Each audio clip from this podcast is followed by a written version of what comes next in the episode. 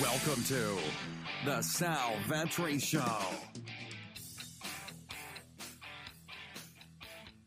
Ladies and gentlemen, boys and girls, welcome back to the podcast and the YouTube channel. I'm your host today, Sal Vetri, and we're going to break down a, a showdown slate. The NFC Championship showdown, showdown slate between the San Francisco 49ers and the Green Bay Packers.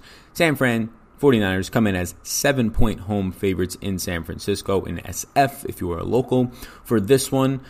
And before we get into it, please do hit that subscribe button, getting closer to 19,000 subscribers. Thank you all so much. Check out my Patreon exclusive content, not only for the rest of the NFL season, but there will be content for the XFL. Yes, I am very excited to do that. Have some things in the works for the XFL, as well as continuing to do NBA daily, as well as PGA on a weekly basis. So you can check all that out. I'm an independent content creator here, so if it is your first time introduced to me, you get any value from this video, check out what else I have to offer, as well as hitting that subscribe button over on the podcast, how those ears doing, but also here as I'm waving to you on the YouTube channel. Thank you all so much. Finally, I will call out that once up, linked above, if you've been here before. Once again, we're going to be sponsored by Drafters.com. It is an online snake draft format, Drafters.com. It's fun. Uh, I have a ton of fun over there. The tournaments seem uh, very straightforward to me. They seem very quick to get into on these snake drafts, five to 10 minutes on some of them. I've been playing on NBA on a daily basis. Uh, so be sure to check out drafters.com. You could use the promo code SAL100, SAL100, to get a 100% deposit bonus up to $50. You want to put five bucks in, want to put 10 bucks in, try it out. Use that promo code. You'll end up getting double what you expect to put in and be able to play that, roll it over a certain amount of times before you can take it out, of course. But be sure to check it out. I do um, really do enjoy them. Uh, longest sponsor that I've had on this YouTube channel. A bunch of really cool guys over there with a new format that now that there's no draft.com, no play draft, seems like the next best alternative in my opinion.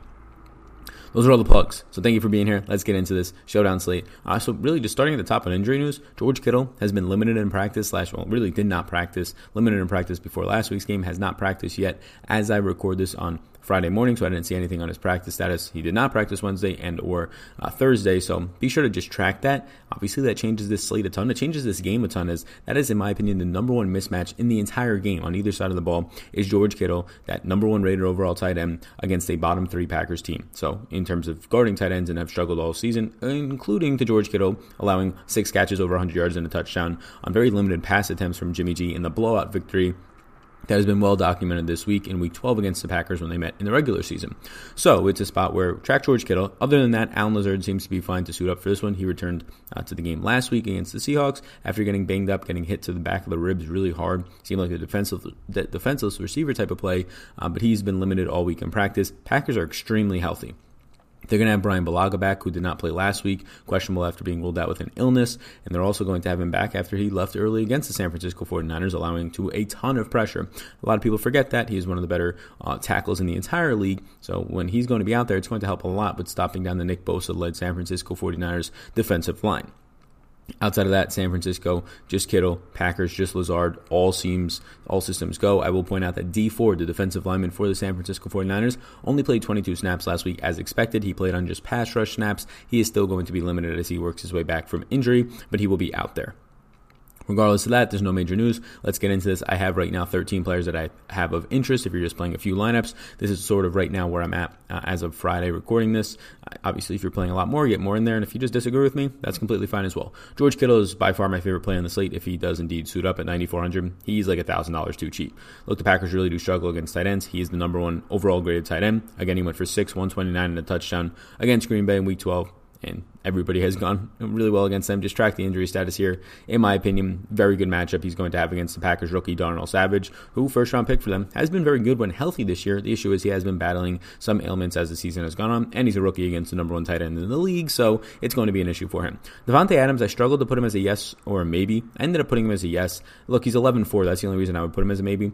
Uh, Kyle Shanahan did say that Emmanuel Moseley, who did take over for Witherspoon after he was sort of benched last week versus the Vikings, uh, Manuel Moseley, who's been better, playing much better than Witherspoon this year. He had about a six week stretch where he was playing fantastic, and that got Witherspoon when he was injured.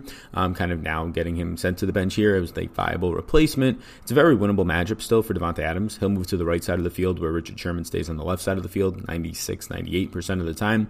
So he'll see a lot of Moseley. He'll be moved into the slot and have an even better matchup against K'Waun Williams for Adams' skill set. So I do have Adams projected for 12 targets here. You saw in week 12 what they did. They let him catch the ball seven times, only 40 yards yards and a touchdown. They said everything is going to stay in front of you. We are going to double team you. That is the concern for Adam. So as I'm talking, I very much want to make him a maybe instead of a surefire yes but he will still see a lot of volume. And I imagine that the Packers are going to be scheming this whole entire week, literally to get Davante Adams open. And there were some beautiful plays called up by this Packers offense. Uh, Matt LaFleur, head coach, being the creator of some of these plays, a fake cross in the sluggo routes. Uh, uh, just go watch some of these things on Twitter. Absolutely insane. When you have Davante Adams, who I think is the top three, if not the best route runner in the league, um, running these routes, it's going to be very crisp and very good for him.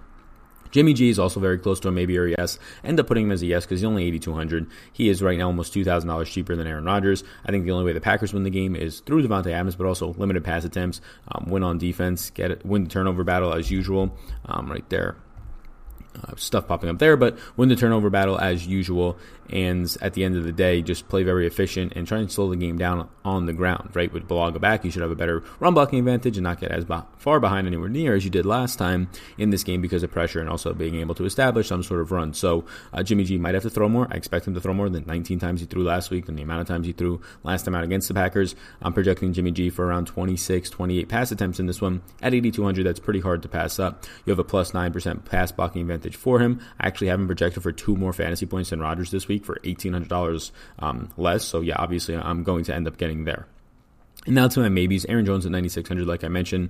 Uh, Bulaga will be back. San Fran uh, ranks out 10th according to Pro Football Focus first to run this year. He's assuming a workhorse role. He had over 20 carries, was not very effective on the ground last week, but again, there was no Bulaga. There was no Bulaga in the team's previous matchup, week 12. So it's a spot where I think Aaron Jones can excel. Positive 10% run blocking advantage with Brian Bulaga back in there.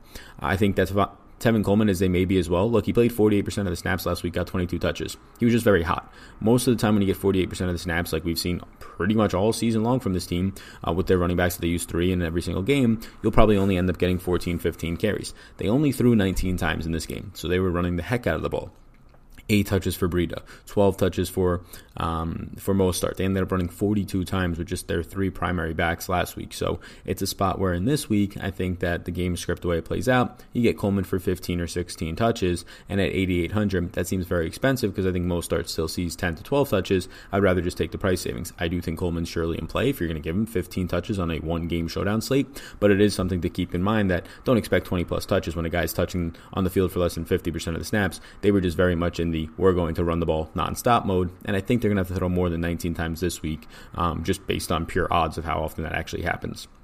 Deebo Samuel at 7,400. Matchup versus Kevin King is going to be neutral to bad for Deebo, believe it or not. Kevin King has improved every single week. He's probably the most physical cornerback that Deebo will have ever seen. I mean, since he's an NFL cornerback in his entire career, dating back to any level of football, since Deebo was once again a rookie, to remind you. Um, so $7,400, it doesn't really do anything wonders for me. It just comes down to it's a one game slate with a wide receiver who probably sees five, six targets. So uh, nothing stands out there. It's a tougher matchup. Emmanuel Sanders, he's faced now Green Bay. For this will be his third time. He faced them when he was still with the Broncos in week three. Two catches for 10 yards in a shadow matchup against Jaire Alexander. Jaire absolutely shut him down. He ended up getting hurt, I believe, very late in that one, like the fourth quarter but nothing major. Jaire was shutting him down. And then in week 12, a week where they didn't have to throw as much, but just one catch for 15 yards, once again, did get shadowed by Jaire Alexander. I expect that to happen again. I expect Jaire to have success against Sanders. Uh, Jaire is having a worse year than he did his rookie year, but he's still having a fine season. Um, between Sanders and Deebo Samuel, I would prefer Deebo for an extra $600 just due to more big play upside on the outside. I think it's going to be a tougher individual matchup for Sanders. Raheem Mostert, I do prefer to Tevin Coleman for uh, right now, you're getting a $2,600 or $2,400 discount. Look, I think Mostert sees 10 to 12 touches. I think you get Coleman around 15. That's a decent enough price savings against the Packers right now. 26 strength run defense that I'll end up getting there and feeling okay about it. Did play close to 40% of the snaps last week. Jimmy Graham is a maybe for me, leans more towards a no. Uh, the Packers ran 13 personnel last week, meaning three tight ends on the field a lot. They had their rookie Jace Sternberger run a lot of routes. He has been on IR for most of the season, a healthy scratch a couple of games, but he was active last week at least. He ran like seven to eight routes. They ended up having Marcedes Lewis and Robert Tonyan. Tonyan, the second year player, uh, Lewis, the veteran run blocker, uh, all on the field as well. So Jimmy Graham didn't run a ton of routes last week. He ran 28 routes week 12 against this team. We'll one ball and seven yards, but he only ran 16 routes last week because they were running a ton of 12 person or 13 personnel. Had three catches for 49 yards last week. I think more times than not, I, I lean not to get Jimmy Graham at this price point. Jamaal Williams only played nine snaps and two touches last week. That's concerning. On a one game slate, I have him as a maybe because just against his team, he had a lot of success when they were trailing. He was on the field getting a lot of garbage time receptions, but he did find success against this 49ers defense in week 12. And I think they just have to use him. Like they were in a spot where they got up by three scores very early, 21 to 3 against the, um, at halftime against this Seattle team last week. You just didn't have to use Jamaal Williams out there. Just let Aaron Jones, the guy you trust more, um, really operate the offense, not having to use him in the passing game as much. Williams, he didn't get on the field as much, but he's also a top 10 pass catching running back, like his running back mate uh, Aaron Jones. So I think it's a spot where they'll utilize him more this week in a game where they come in as seven point road underdogs and likely have to pass more. Both kickers are maybes for me. I have them both on here as fine to roster. At most, I would recommend just one. Geronimo Allison barely makes the list. I lean very much as a no for him. He's 2,800. He'll match up against K'Waun Williams, who held him to three catches for nine yards on four targets in week 12. He did run 34 routes that week, though. But he has a little upside, especially if Green Bay is going to run 12 personnel um, or, or, 13 personnel out there a lot more. So either two tight ends or three. I think they'll end up doing that. They had a lot of creative plays with Davante Adams out of that formation, as well as their running back plays. So uh, they also led in that game, so it was easier to, to do that, right? And, and convince the team that you, you might not throw or you might not run in this spot. Whereas if you're trailing and running 13 personnel, it doesn't make a lot of sense only have one wide receiver on the field, right? So it'll end up being a game flow thing. But Allison at 2,800 at least is in play for me for a four or five target game. Just a brutal matchup for him. I have Aaron Rodgers as a no on this. I think, once again, they were only implied for 19 points, the lowest out of the four teams on the entire championship weekend. It's a spot where I think Rodgers is going to try and throw like 35 times, which is more than his average of 33 this season. But the problem here is you're facing the number one secondary, a top five pass rush. I think they will have a positive offensive line advantage. They do this week, one of the best, the best on the slate for pass protection, because that's how good this Packers line is when fully healthy. And again, for like the 10th time, Bulaga will be in for the Packers um, this week at right tackle. So, it's a spot where Rodgers will have time, but it's a pricing thing. He's 10,000. I don't think he outscores Jimmy G this week, and even if he does, it's not by enough to make up for the price. Kendrick Bourne at 6,000 seems overpriced. He'll run 18 routes. He ran 17 the last time out that he faced Green Bay. He'll run them all out of the slot. I don't know how many routes they'll actually end up running. I haven't projected for 18, but for 6,000, 18 routes is, is, just wildly expensive for a guy who's really going to run slot routes against Tramon Williams, who's allowing less than 20 yards and two receptions per game, and man coverage in the slot this year just been stout. Allen Lazard at 5,600, no thank you. I think he runs somewhere around 25 or 30 routes on the outside, but it's all pretty much going to be against Richard Sherman, so I will pass on that. 49ers D is close to a maybe for me, but at 5K, I'll pass. They're not going to get as much pressure with the Packers' offensive line now healthier than the Week 12 matchup. It's a spot where I think the game is slowed down here. Rodgers doesn't make mistakes, four turnovers on the entire season, and two of those were deflections off of his own teammates. So it's not a spot that I think the 49ers defense is worth paying $5,000 for. Packers defense at 3,400, they have just as good of a pass rush, but the 49ers now healthy on their line as well. It's going to be hard to get to. Um, it's going to be hard to get to somebody like Jimmy G, although he is sort of a statue in the pocket, pocket as opposed to Russell Wilson, who they sacked five times last week. And if that was anybody else, it probably would have been 10 times because of the mobility and the magician that Wilson is. So if you're going to play defense, I don't really like either, but I would go to the Packers. But it's weird because I, I don't want to recommend that. It's just a price thing, but a seven point road underdog is not the best defense to target, but they do have an elite pass rush. MVS, even with Allen Lazard leaving the game last week for a rib injury um, and then coming back, but MVS still only played three snaps. And when he does play, he'll face Sherman, so no thank you. It does make sense for them to try and get MVS on the field to stretch the field. They just don't have anybody who can do that. Adams obviously can, but not in the same way that MVS can as just a burner. He just has not been playing well, dropping passes and not getting any separation. This week in a championship game with Richard Sherman out there against you, it's probably not the time to run him out. Matt Breida did get eight touches on 11 snaps last week, but again, keep in mind they only threw 19 times. I think Breida touches the ball five or six times this week. It's okay at 1800, but I still think it's a no play for me. Kyle Juszczyk, no thank you. Didn't even play last week in terms of routes run. 19 attempts, uh, last week for San Fran, so I can skew it a little bit, but he seems overpriced. He's running less than 10 routes a week. He's getting 1.8 targets per game. I'm not paying 1400 for that. He's like a $200 player, in my opinion, maybe a little bit more. Jake Kumerow ended up running 15 routes last week because of the Lazard injury. He's the wide receiver four on the depth chart, wide receiver three on the outside, with Geronimo Allison taking the role of the slot wide receiver. Uh, no thank you at $1,000. I think he's going to end up running like six to eight routes against Sherman. Tyler Ervin at $600 is actually interesting for the Packers. Two touches last week. He's a running back who they use in the slot, who they use um, on end arounds. I think they're going to use him a lot this week, a lot more. They used him a lot last week. They just didn't. Um, they used him on the field a lot in terms of snaps, but not a lot of touches, just two. Um, at $600, if there's one player below $1,000 that I would take a shot on, it's Ervin. He's going to see some end around touches. Marcedes Lewis, Jace Sternberger, and Robert Tonyan, the Packers, three tight ends at $200. If you're going to take a shot on any, just make sure he's active. Jace Sternberger actually ran routes last week, which Tonyan and Marcedes Lewis did not. I think Sternberger probably sees six to eight routes run here, maybe a little bit more than that, depending on what type of formations they use.